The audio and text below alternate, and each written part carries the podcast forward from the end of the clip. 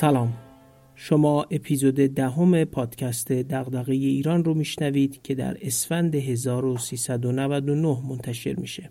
من محمد فاضلی هستم نویسنده کانال دغدغه ایران در تلگرام و صفحه‌ای با همین عنوان در اینستاگرام که با کمک همکاران پادکست دغدغه ایران رو هم منتشر می‌کنیم. ما در این پادکست کتاب ها یا متونی رو به شنونده معرفی می‌کنیم که از دل اونها میشه ایده ها و مباحثی درباره توسعه و بهبود مسائل جامعه ایران رو یاد گرفت یا به سوالاتمون درباره توسعه ایران بیشتر و بهتر فکر کرد.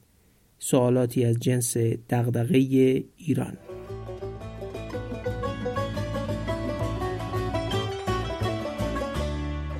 ما در اپیزودهای ششم تا نهم روایت فرانسیس فوکویاما در کتاب نظم و زوال سیاسی درباره توسعه سیاسی توضیح دادیم و گفتیم که فوکویاما توسعه سیاسی رو شامل سه مقوله می‌دونه.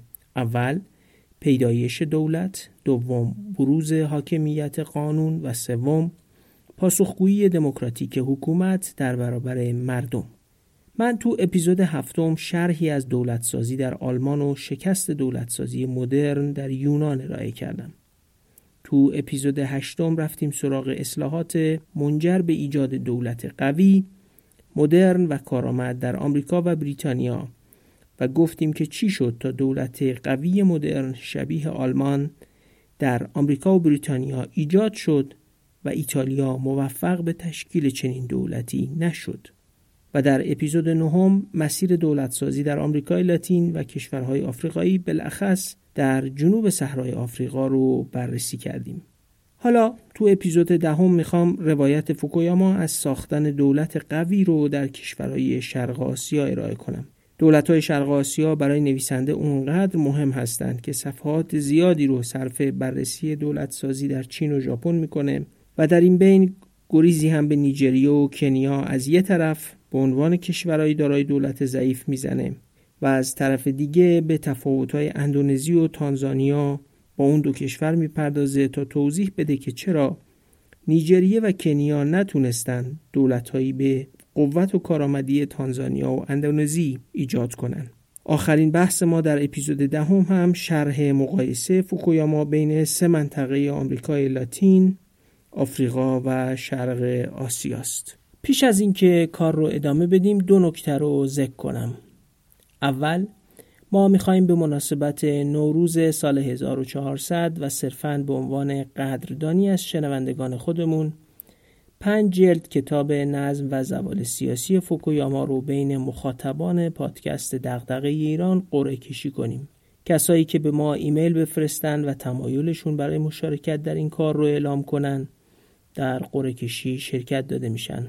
کافیه به ما ایمیل بزنید و فقط در موضوع یا subject ایمیل خودتون بنویسید قرعه کشی کتاب نظم و زوال سیاسی. ما بین افرادی که تا قبل از شروع سال 1400 ایمیلی ازشون دریافت کنیم این پنج جلد کتاب رو قرعه کشی و براشون ارسال می‌کنیم. ایمیل ما هم هست دیرانکست at gmail.com اسمتون رو در داخل ایمیل حتما ذکر کنید. دوم ما صفحه رو در اپلیکیشن هامی باش برای پادکست دغدغه ایران درست کردیم که علاقه ماندان به پادکست و اونهایی که کار ما رو ارزشمند تلقی می‌کنن و دوست دارن این کار رو با کیفیت در بهتر و با تداوم انجام بدیم می‌تونن برن و در اون سایت با هر مبلغی که دوست دارن از ما حمایت کنن. صفحه امکان پرداخت ریالی یا ارزی احتمالا برای شنونده های ایرانی خارج از کشور پادکست هم داره. شما برای این کار می‌تونید از لینکی که در Castbox و تلگرام گذاشته شده استفاده کنید. تاکید می‌کنم که این کار کاملا داوطلبانه است و نمی‌خوایم برای شنوندگان پادکست دینی ایجاد کنیم. ولی کمک های شنونده ها می‌تونه به تأمین هزینه های این کار بهبود و تداومش کمک کنه خب بریم ببینیم نویسنده کتاب نظم و زوال سیاسی درباره دولتسازی در شرق آسیا، نیجریه، کنیا، اندونزی و تانزانیا چی میگه.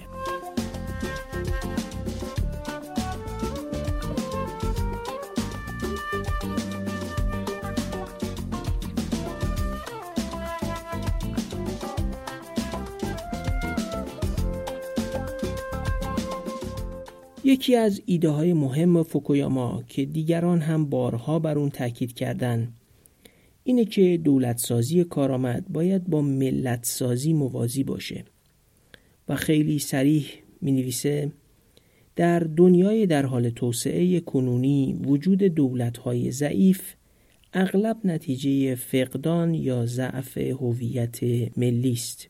گویی از نظر فوکویاما ملت شدن پیش شرطی برای ساختن دولت قوی هم هست نویسنده در مقایسه بین هندوستان و نیجریه می نویسه بریتانیایی وقتی قرن هفدهم وارد هند شدن ارتش بروکراسی ملی یه طبقه متوسط تحصیل کرده و یه زبان مشترک به وجود آوردن که تونست کاست ها، مذاهب و اقوام مختلف شبه قاره رو هماهنگ کنه.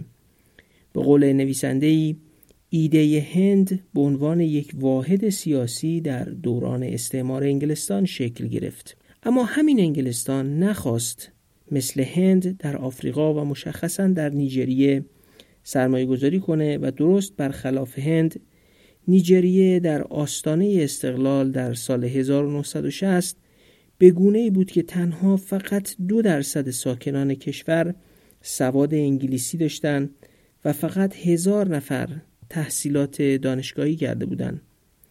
ورود نیجریه‌ای ها به پست های اداری ممنوع شده بود و فقط 75 نفر آفریقایی در پایان جنگ جهانی دوم در پست های اداری کشور نیجریه کار می‌کردن چیزی تحت عنوان هویت ملی نیجریه‌ای وجود نداشت و کشور به سرعت به جنگ داخلی رسید فوکویاما میگه یکی از راه های ایجاد ساختارهای داخلی قوی و خدمات کشوری غیر فاسد اینه که مردم مجبور به سازماندهی خودشون در راه مبارزه برای آزادی بشن.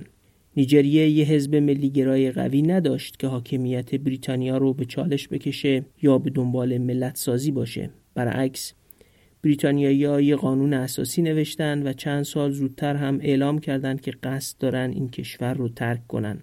احزابی هم که در نیجریه شکل گرفتن همه گرایش های شدید قومی و قبیله‌ای داشتن و هیچ وقت مفهومی به نام ملت نیجریه یا تعریف هویت جدیدی برای ملت نیجریه در اون پدید نیومد و وجود نداشت. همین فقدان هویت به فروپاشی کشور و در گرفتن جنگ داخلی انجامید. اندونزی کشوری که از یازده هزار جزیره تشکیل شده و پیش از قرن بیستم اصلا کشوری به این نام وجود نداشت. مجموع جزایری بود که با نامهایی مثل هند شرقی، هلند استوایی و هند شرقی هلند نامیده می‌شد و انواع حکومت های سلطان نشین قبیله‌ای و با صدها زبان و گروه قومی در اون فراوون بود. مورخانی گفتند که فقط تعداد کمی از ساکنان بومی اندونزی از وجود دنیای خارج از روستا یا جزیره خودشون خبر داشتند. این وضعیت در پایان قرن 19 هم رو به تغییر گذاشت. سفرهای روزانه با کشتی های بخار بین جزیره ها رفتن به سفر حج توسط مسلمان این کشور و متصل شدنشون به هم به عنوان بخشی از امت اسلامی و اقلیت هایی از نخبگان تحصیل کرده غرب که با مفاهیم ملیگرایی و مارکسیسم آشنا شده بودند وضعیت رو تغییر داد انجمن ملی اندونزی در اواخر دهه 1920 حدود سالهای 1290 شمسی شکل گرفت. در 1928 اولین بار سرود ملی اندونزی با عنوان ایندونزیا رایا اجرا شد و زبان یاهاسا زبان ملی اعلام شد. این زبان نقش مهمی در شکلگیری هویت ملی در حال ظهور اندونزی داشت. اولین رئیس جمهور کشور به اسم سوکارنو در سال 1927 با انتشار جزوهی پیشگام شکل دادن به اندیشه پیدایش اندونزی شد. اون جزوه ترکیبی بود از اسلام و مارکسیسم. او بعدها در 1945 ایدولوژی با عنوان پانچاشیلا به معنی پنج اصل رو ارائه کرد و هدفش ایجاد هویت ملی همگرایی بود که بتونه با استفاده از اون جریانهای سیاسی اندونزی رو متحد و در این حال کنترل کنه. سوهارتو جانشین سوکارنو هم یک ژنرال نظامی بود بخش مارکسیستی اندیشه سوکارنو رو کنار گذاشت اما ایده تکیه بر یک دولت متمرکز قوی و حامی وحدت ملی و ایدئولوژی پانچاشیلا رو به عنوان منبع اصلی هویت ملی حفظ کرد. آموزش اصلی ترین سازوکار و ابزار یکسانسازی فرهنگی مردم اندونزی در میان اون همه تنوع قومی، زبانی، جغرافیایی و دینی بود. حاکمان اندونزی برنامه ساختن هویت ملی همگرا رو به حدی منسجم پیش بردند که وقتی در دهه 1990 در پی بحران مالی آسیا اندونزی حرکت به سمت دموکراسی رو آغاز می کرد همین هویت ملی بود که مانع چند پاره شدن کشور شد. وضعیت نیجریه و اندونزی به نوعی در مقابل همدیگه است. نیجریه نتونست به هویت ملی و همگرا شدن تنوعهای قومی و قبیله‌ای برسه و در نتیجه در جنگ داخلی گرفتار شد. اما اندونزی البته در فرایندی که خیلی هم مسالمت آمیز نبود و بالاخص در دوران سوکارنو و سوهارتو با سرکوب برخی گروه ها هم همراه بود تونست یک هویت ملی واحد و همگرا به عنوان زمینه تشکیل دولت قوی پدید بیاره. وضعیت کنیا و تانزانیا هم بیشباهت با نیجریه و اندونزی نیست. زبان سواهیلی نقش مهمی شبیه زبان باهاس در اندونزی برای ایجاد همگرایی هویت ملی در تانزانیا ایجاد کرده. جولیوس نایرره اولین رئیس جمهور تانزانیا هم نقشی شبیه سوکارنو در اندونزی برای ساخت هویت ملی این کشور حول ایدولوژی سوسیالیسم ایفا کرده. نایرره به گسترش اتحاد ملی در سطح جامعه روستایی تانزانیا هم توجه کرد و در سال 1965 در تمام دبیرستانها یاد گرفتن زبان سواهیلی رو اجباری کرد. یه نکته مهم در خصوص تانزانیا هم اینه که علا رقم وجود 120 گروه قومی در این کشور هیچ کدوم اونقدر بزرگ و قوی نیستند که بتونن قدرت رو در کشور به دست بگیرن و نوعی توازن قدرت سیاسی بین این 120 قومیت وجود داره. وضعیت کنیا اما کاملا متفاوته. کشور صدها گروه قومی داره اما پنج گروه قومی بزرگ هستند که 70 درصد جمعیت رو تشکیل میدن و ائتلاف دو گروه قومی با هم برای در دست گرفتن قدرت کافیه. همین وضعیت کشور رو در وضعیت مناقشه دائمی قرار داده. سیاست در کنیا نوعی گرفتن منابع از یک قوم و دادن به قوم دیگه است. نظام ویژه پروری در کنیا بر بستر همین منازعات قومی و فقدان شکلگیری هویت ملی همگرا توسعه پیدا کرده و عبارت حالا نوبت ماست که بخوریم صورت آشکاری از ویژه پروری در این کشور رو نشون میده. نیجریه و کنیا نمونه کشورهایی هستند که هیچ کس اقتدار و اعتبار لازم برای تدوین یه روایت ملی یا معرفی زبان واحد ملی رو نداشته. کسی در این کشورها نتونسته به یک پارچگی ملی و هویتی فراتر از هویت‌های پاره پاره قومی مذهبی و زبانی دست پیدا کنه. فوکویاما معتقد دست نیافتن به هویت ملی واحد و نه البته سرکوب کردن یا مانع تلقی کردن هویت‌های قومی زبانی و مذهبی ابزار مهمی برای ملت سازی و زمین سازی ایجاد دولت قویه. کشورهایی که هویت ملی همگرا و واحد داشتن یا دارن سرمایه خوبی برای ساخت دولت قوی در اختیارشون قرار گرفته. بخش عمده ای از آفریقا از داشتن این نوع هویت ملی بی بهره بوده و نخبگان سیاسی هم نتونستن اون رو پدید بیارن. شرق آسیا درست در مقابل چنین وضعیتی قرار داره و جایی که هویت ملی واحد و همگرا به اندازه کافی وجود داشته.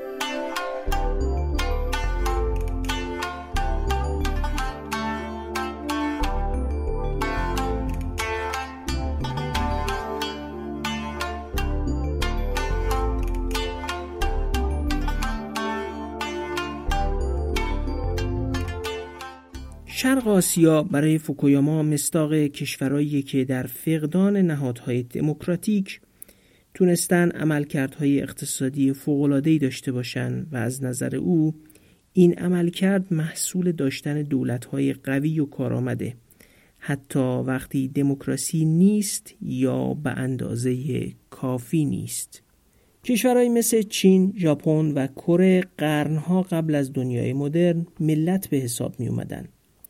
یک دستی زبانی و قومی بالاخص در کره و ژاپن و تا اندازه زیادی در بخشهای مهمی از چین زمینه شکلگیری دولتهای قوی رو ایجاد می کرده. این کشورها دین آسمانی هم نداشتند و فوکویاما معتقده به طور مشخص در خصوص چین فقدان دین سبب شده هیچ نظام حقوقی مستقل از مصوبات امپراتور شکل نگیره. ادیان در جهان اروپایی، خاورمیانه و شمال آفریقا به صورت یک نظام حقوقی نظیر فقه مستقل از حکومت توسعه پیدا کردند و به خاطر قدرت ادیان محدودیت و مهاری برای حکومت در تاریخ این کشورها و مناطق جهان ایجاد شده. تاریخ کلیسای مسیحی و روحانیت دینی در غرب آسیا همین رو نشون میده. اما شرق آسیا دین آسمانی نداشته که رو در روی حکومت بیسته. اقتدار دولت در شرق آسیا بدیهی به حساب می اومده این کشورها از ابتدا نوعی دولتمندی داشتند یعنی وجود و تأثیر دولت در اونها کاملا محسوس و موثر بوده. این دولتمندی در مقابل مستعمر شدنشون هم مقاومت کرده. کشوری مثل ژاپن بر بستر همین هویت ملی و دولتمندی یه بروکراسی به تدریج رشد یابنده رو پرورش داده. محققی به نام پیتر دوس میگه که در دوران توکوگاوا یعنی سالهای 1608 تا 1868 یعنی به مدت 260 سال کارمندای حکومتی درباره هر چیزی از آمایش سرزمینی گرفته تا ثبت جمعیت انبوهی از اسناد و مدارک جمع آوری می‌کردند و لذا اغلب درباره مردم از یک یا چند جنبه اطلاعات داشتند در ناحیه نامبو که اسب پرورش داده می‌شد. حتی حاملگی و مرگ اسب ها رو هم ثبت و ضبط می‌کردن. حکومت ژاپن مثل حکومت چین پیش از آغاز مدرن شدن اقتصادی در سال 1868 از بسیاری جهات حکومت مدرن بود. ژاپنیا با چنین سنتی از دولتمندی مجبور شدن در مقابل قدرت نظامی خارجی هم مقاومت کنند ژاپن در مقابل قدرت‌های خارجی احساس تهدید نظامی می‌کرد و درست مثل پروس که بر اثر احساس تهدید نظامی دست به دولت سازی زد همین کار رو انجام داد. انقلاب میجی نوعی واکنش ژاپنیا به تهدیدهای نظامی با تقویت قدرت دولت ایجاد تمرکز و دولت سازی برای بقا بود. حکومت میجی اجازه حمل سلاح یعنی شمشیر رو از سامورایی ها گرفت پوشیدن لباس مخصوص کاتانا رو براشون ممنوع کرد و یه ارتش متمرکز مبتنی بر خدمات سربازی همگانی و اصول مدرن پدید آورد. نخبگان حکومت میجی که جامعه یک دست از نظر زبانی دینی و قومی ژاپن رو در اختیار داشتند و مجبور به ملت سازی نبودن فقط وظیفه دولت سازی رو زیر سایه تهدید خارجی به انجام رسوندن. آموزش در ژاپن هم مثل اروپا نقش بسیار مهمی در ساختن بروکراسی دولتی و نظام خدمات کشوری ایفا کرده. دانشکده حقوق دانشگاه سلطنتی توکیو اصلی ترین مسیر راهیابی به وزارتخانه های نخبه مثل وزارت دارایی و تجارت و صنعت بود. این دانشکده که الان تبدیل به دانشگاه توکیو شده تربیت نیروی 73 درصد کارمندان عالی رتبه بروکراسی ژاپن در سال 1937 رو انجام داده بود. بیشتر از 97 درصد کسانی که پیش از سال 1900 به عنوان فرمانداران وابسته منصوب می شدن تحصیلات رسمی دانشگاهی نداشتند اما تا سال 1945 یعنی کمتر از نیم قرن وضع به گونه ای شده بود که 96 درصدشون تحصیلات دانشگاهی داشتن. کارمندای بروکراسی باید مثل آلمان در آزمونهای رقابتی شرکت می‌کردند. نخبگان میجی راه های میانبر برای ورود به دستگاه دولت رو بسته بودند. نظام آزمون استخدامی رو در سالهای 1887 و 1893 تقویت هم کردند. دستورالعملی به اسم چوکونین برای گزینش نیروی انسانی خدمات کشوری صادر شده بود که استخدام در رده های بالای اداری رو محدود به کسایی می‌کرد که سلسله مراتب رو از پایین تا بالا طی کرده باشند. این بروکراسی منظم و این واقعیت که ژاپن درگیر جنگ شدید از جمله نبرد سال 1905 با روسیه مستعمره کردن کره در سال 1910 و تسخیر تایوان شده بود نوعی ملیگرایی ژاپنی متکی به بروکراسی قوی با رنگ و لعاب نظامی رو پدید آورده بود همون ترکیبی که ژاپن رو تحت رهبری بروکرات های ملیگرایی نظامی به جنگ جهانی دوم کشید ژاپنیا در دوران انقلاب میجی قانون اساسی نوشتند. قانونی که در سال 1889 ارائه شد و تا سال 1947 بعد از جنگ جهانی دوم هم برقرار بود. این قانون توسط پنج نفر به صورت مخفیانه نوشته شده بود. یکی از قدرتمندان ژاپن میجی به اسم ایتو هیروبومی برای نوشتن این قانون 13 ماه به اروپا سفر کرد و با کمک فردی به نام فردریش هرمان روسلر نسخه ای از اون رو نوشت و با خودش به ژاپن آورد. این قانون مدل پارلمانی انگلستان رو به کلی کنار گذاشت و به مدلی شبیه حکومت بیسمارک در آلمان شباهت داشت. این قانون صریحا حاکمیت رو نه متعلق به مردم بلکه متعلق به امپراتور می‌دونست. قدرت انتخاب وزرا، اعلام جنگ و صلح و کنترل انحصاری ارتش در اختیار امپراتور بود. نمایندگان مجلس عوام هم با رأی حدود یک درصد جامعه ژاپن که نخبگان جامعه بودن انتخاب می شدن و 99 درصد حق رأی نداشتند.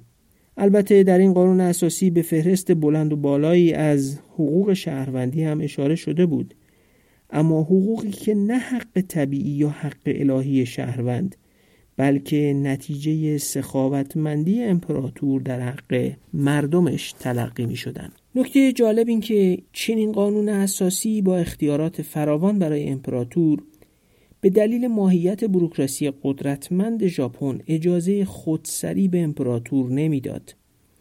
اما دیگر نکته مهم این بود که نخبگان قدرت ژاپن به این تن دادن که قدرت نامحدود خودشون رو به واسطه یک قانون اساسی محدود کنند. فوکویاما با استناد به تحقیقات دیگه معتقد میل نخبگان ژاپنی به اینکه به عنوان یک جامعه مدرن شناخته بشن و بتونن معاهدات نابرابری رو که بر ژاپن تحمیل شده بود لغو کنن. اونها رو واداشت که قدرت خودشون رو محدود کنن و قانون اساسی رو که به واقع از خارج گرفته شده بود بپذیرن. نقش نخبگان قدرتمندی نظیر ایتو بومی در این میان خیلی جدی بوده. فوکویاما می نویسه آنچه فقدان جامعه مدنی بومی را جبران کرد فشارهای خارجی بود. یعنی در حالی که جامعه مدنی وجود نداشت تا بر حکومت فشار بیاره تا به حق و حقوقش برسه اونها در مقابل قدرت های خارجی قرار داشتن که باید کشورشون رو به گونه ای احیا می‌کردن که بتونن در مقابل اونها ایستادگی کنن. به قول فوکویاما اولیگارشی میجی محدود شدن قدرت خود را نه به این دلیل که شهروندان برای مطالبه حقوق خود قدرتمندان بسیج شده بودند بلکه از آن رو پذیرفت که می‌خواست کشورهای غربی با ژاپن به عنوان یک قدرت برابر رفتار کنند. نویسنده معتقده که رهبران ژاپن ویژگی های خاصی هم داشتند که اسمش رو نخبه گرایی خیرخواهانه می‌گذاره. عبارتی که فوکویاما درباره رهبران ژاپن می‌نویسه این ویژگی خاص رو نشون میده. میگه اولیگارشی میجی و بروکرات های برجسته ملی نظیر کیشی نوبوسوکه که ژاپن را در دهه 1950 رهبری می‌کردند یا ساها شیشیگرو که در ماه اصل بعد از جنگ جهانی دوم هدایت وزارت تجارت بین المللی و صنعت یا همون میتی رو بر عهده داشتند افراد مغرور و جاه طلبی بودند که اهمیتی به حقوق شهروندان عادی نمی‌دادند و آن را خار می شمردند. اما در قیاس با رهبران اقتدارگرا در سایر بخشهای دنیا آنها خود را بیشتر خدمتگزاران منافع جمعی عالیه می دانستند. اندک سالاران میجی چنان در باقی نگذاشتن نامنشانی از خود اصرار داشتند که اگر کسی دانشجوی نکتبین تاریخ ژاپن نباشد به ندرت می‌تواند اسامی آنها را بداند آنها همچنین در مبنا قرار دادن سنت و به صورت همزمان حرکت دادن کشور به سمت اهداف توسعه‌ای که برایشان سابقه وجود نداشت فوق‌العاده لایق بودند.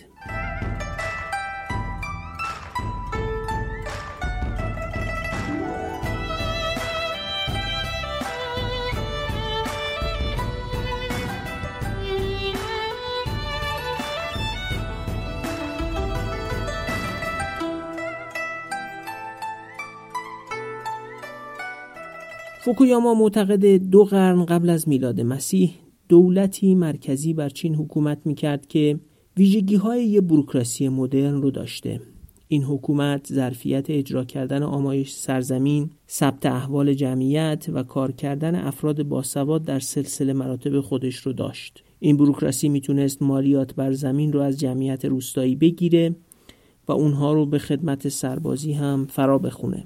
حکومت اونقدر منابع و قدرت داشت که دیوار بزرگ چین بسازه. جمعیت عظیمی رو جابجا کنه و اموال نخبگان دولتی رو هم مصادره کنه. گفتیم که در چین قدرتی مثل کلیسا هم وجود نداشته تا قدرت دولت رو محدود کنه.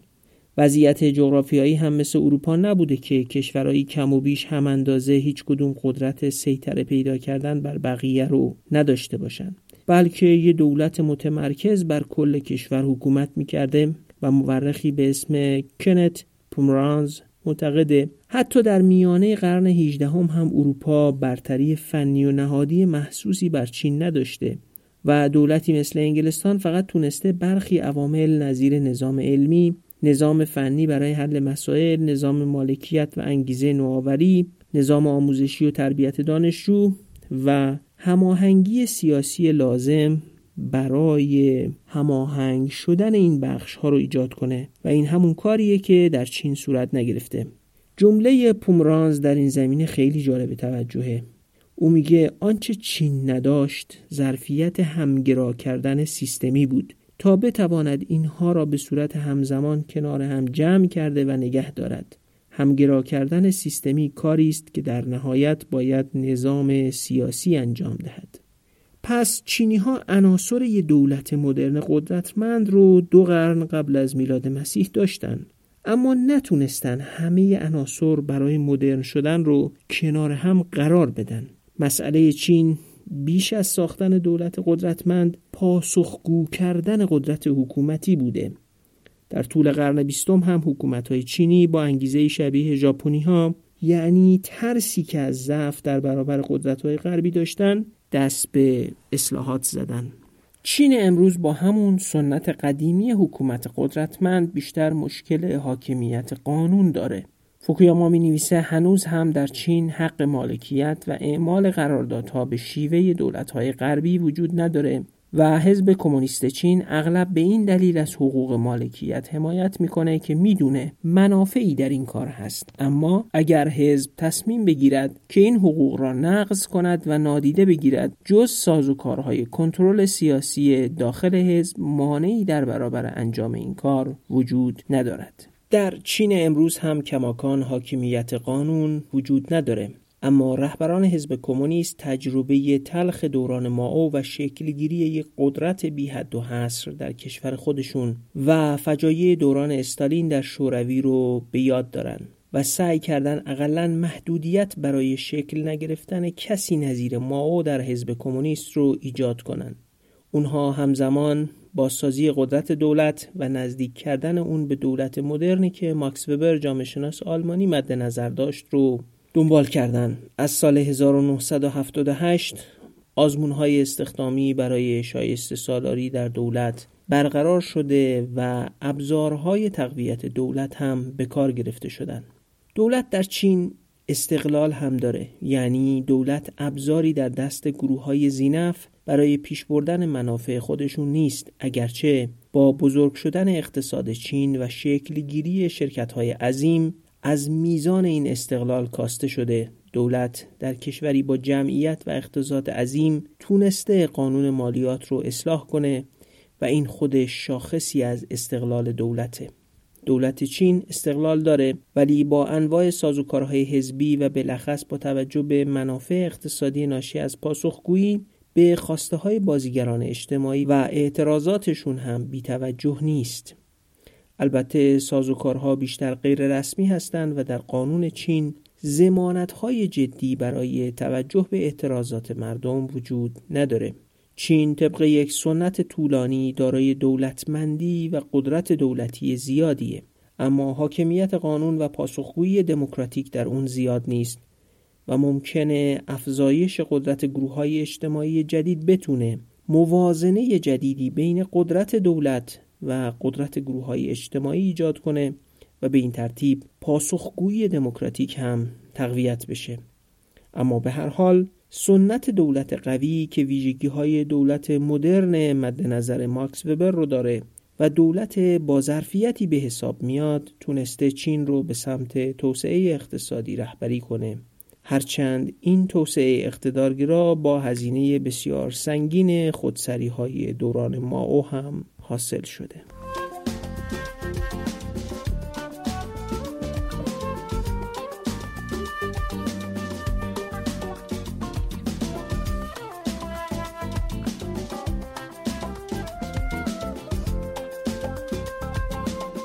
مقایسه آمریکای لاتین، شرق آسیا و آفریقا نشون میده که نرخ رشد اقتصادی متوسط شرق آسیا در سالهای 1961 تا 2011 یعنی در طول 50 سال 7 و 3 درصد بوده. آمریکای لاتین در همین مدت با متوسط 3 و 8 دهم درصد اقتصادش رشد کرده و آفریقای جنوب صحرا نیز متوسط رشد اقتصادی 3.5 درصد رو داشته. نهادهای سیاسی آمریکای لاتین قویتر از شرق آسیاست و خیلی بهتر از آفریقای جنوب صحرا. عملکرد دموکراسی آمریکای لاتین هم خیلی بهتر از شرق آسیا و آفریقا بوده. دولت های توسعه هم که از قدرت دولتی برای ایجاد توسعه و اغلب با رژیم های اقتدارگرا اقدام کردن بیشتر در شرق آسیا مستقر و موفق بودند. فوکویاما قصد داره با مقایسه توسعه در این سه منطقه نظریه های توسعه رو هم آزمون کنه. به اعتقاد او نظریه هایی که توسعه سیاسی و اقتصادی رو معلول جغرافیا و آب و هوا می‌دونن بخشی از واقعیت رو توضیح میدن. یادتون میاد که در اپیزود نهم تأثیر جغرافیا و اقلیم آمریکای لاتین بر توسعه انواع خاصی از کشاورزی، بردهداری و توسعه نیافتگی در این منطقه رو بررسی کردیم. اما خب جغرافیا و اقلیم که تنها عامل موثر بر آمریکای لاتین نبوده ماهیت دولت اسپانیا و ضعف اون هم سبب پیدایش نوع خاصی از حکومت در منطقه آمریکای لاتین مستعمره اسپانیا شد که ویژگی خاص اون نابرابری شدید بوده و این خصیصه هنوز هم در این منطقه از جهان مشهوده. گسترش نابرابری در آمریکای لاتین ظرفیت قطبی شدن شدید جامعه و شکافهای منازع آمیز فقرا و اغنیا رو ایجاد کرده. و هیچ وقت نوعی نظم سیاسی معتدل نظیر اروپا در این منطقه از جهان حاکم نشده. میراث استعماری در کنار جغرافیا و اقلیم و حرکات و تصمیمهای خاص نخبگان هم در شکلگیری وضعیت آمریکای لاتین نقش داشتند. نمونه ای از این تاثیرگذاری رو در اپیزود نهم در مقایسه دو کشور کاستاریکا و آرژانتین مرور کردیم. آفریقا از جهتی که سنت استعماری کاملا متفاوتی با آمریکای لاتین داره و اروپایی ها در این قاره دست به دولتسازی نزدن جای مناسبی برای نشون دادن اهمیت دولتسازی در توسعه است. آفریقا همچنین در ایجاد هویت‌های ملی در عمده کشورهاش با مشکل مواجه شده و شکاف‌های قومی و قبیله‌ای بر مشکلات تشکیل دولت‌های مدرن افزودن. نخبگان قدرتمند و مستقل هم در آفریقا نبودند تا فرایند دولتسازی رو طی کنند. مواردی نظیر تانزانیا اما موردی استثنایی هستند و البته کشور بوتسوانا هم نمونه بسیار متفاوتی در این قاره رو نشون میده که باید مستقلا بررسی بشه. شرق آسیا اما نمونه بارز کشورهایی رو نشون میده که اولا هویت ملی منسجم و یک پارچه به طور تاریخی داشتن سنت دو هزار ساله دولتمندی دارند و در دوران مدرن هم تونستن به کمک استخدام بر اساس شایسته گزینی و برخی عناصر بروکراسی وبری رشد اقتصادی زیادی داشته باشند. ترکیبی از سنت حاکمیت مقتدر بلا منازع اخلاق کنفوسیوسی و نخبگان قدرتمند بروکراتیک و اغلب خشن نظیر ایتو ایروبومی در ژاپن، پارک چونگ هی در کره جنوبی و لی کوانیو در سنگاپور عملکرد توسعه این کشورها رو تسریع کرده هرچند همه این گونه کشورها با مشکل عدم توازن بین قدرت دولت و قدرت جامعه یا ضعف پاسخگویی دموکراتیک دولت مواجهند و این مسئله در خصوص چین بسیار جدیه. های آسیای شرقی بالاخص در چین، ویتنام و کره از سنت دولتمندی و داشتن بروکراسی قدرتمند برخوردارند و به عملکرد مناسب توسعه هم رسیدن اما توازن قدرت جامعه و حکومت برقرار نشده و از این جهت از نظر معیارهای دموکراتیک جایگاه مناسبی ندارند. نکته مد نظر فوکویاما اینه که دولت‌های شرق آسیا قبل از اینکه دموکراتیک بشن دولتمندی داشته و دارن قدرتمند هستند و وقتی در معرض نهادهای دولت مدرن دموکراتیک قرار گرفتن مثل کره و ژاپن ظرفیت حامی پروری در اونها زیاد نشده حامی پروری در آفریقا و آمریکای لاتین بیشتر از شرق آسیاست و این دقیقا نکته که فوکویاما بر اون اصرار داره. او تأکید می‌کنه که توسعه رویه های دموکراتیک قبل از اینکه دولت قوی کارآمد شایسته سالار وبری پدید بیاید موجب حامی پروری و ویژه پروری می شود به عبارتی او معتقده که تلاش برای تحقق دموکراسی بدون تلاش برای ایجاد کردن دولت قوی کارآمد. فقط ابزاری میشه برای اینکه نمایندگان منتخب یا رؤسای جمهور یا هر کسی که قراره از ابزار صندوق رأی استفاده کنه و انتخاب بشه وعده بده و از منابع دولتی برای جمع حامیان و پرورش ویژه خاران استفاده کنه.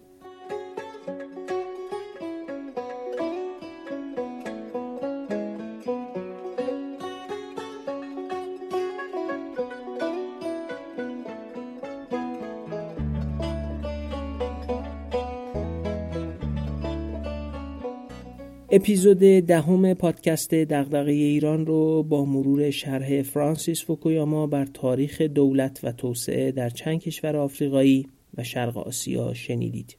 ما یک اپیزود دیگه هم با این کتاب در خدمت شما خواهیم بود. شرح خلاصه ما از کتاب هرگز جایگزین خوندن خود کتاب نمیشه. ما حد اکثر تا اینجا در 20 هزار کلمه خلاصه ای از کتاب ارائه کردیم که هیچ وقت جایگزین بیش از دیویست هزار کلمه شرح و بست ایده ها و شواهد تاریخی خود کتاب نمیشه. امیدواریم اولا پیچیدگی های فرایند های توسعه رو به روایت فوکویاما نشون داده باشیم و اهمیت داشتن هویت ملی همگرا و یک پارچه و ضرورت مطلق داشتن دولت با ظرفیت قدرتمند رو آشکار کرده باشیم. ما اپیزود 11 هم رو هم با شرح آخرین بخش از ایده های فوکویاما درباره دموکراسی و زوال سیاسی انشاءالله در خدمت شما خواهیم بود.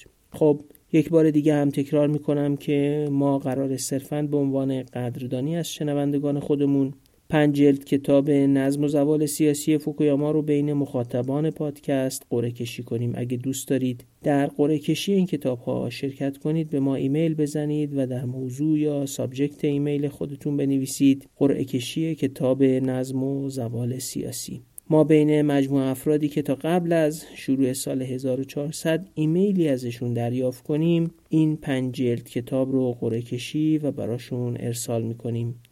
ایمیل ما هم هست دیرانکست gmail.com دوم اگه دوست دارید از پادکست دغدغه ایران حمایت مالی کنید امکانش رو با استفاده از سایت هامی باش فراهم کردیم. شما برای این کار می‌تونید از لینکی که در Castbox و تلگرام گذاشته شده هم این کار رو انجام بدید. تأکید می‌کنم که این کار کاملا داوطلبانه است و نمی‌خواهیم برای شنوندگان پادکست دینی ایجاد کنیم. ولی کمک های شنونده ها می‌تونه به تأمین هزینه های این کار بهبود و تداومش کمک کنه.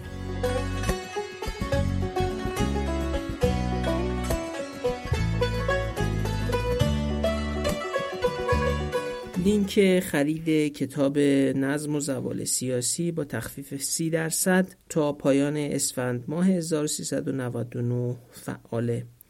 شما با لینکی که در Castbox و در تلگرام به اشتراک گذاشتیم می‌تونید به سایت انتشارات روزنه مراجعه کنید و با وارد کردن کد یا کلمه دیران این کتاب رو با سی درصد تخفیف خریداری کنید.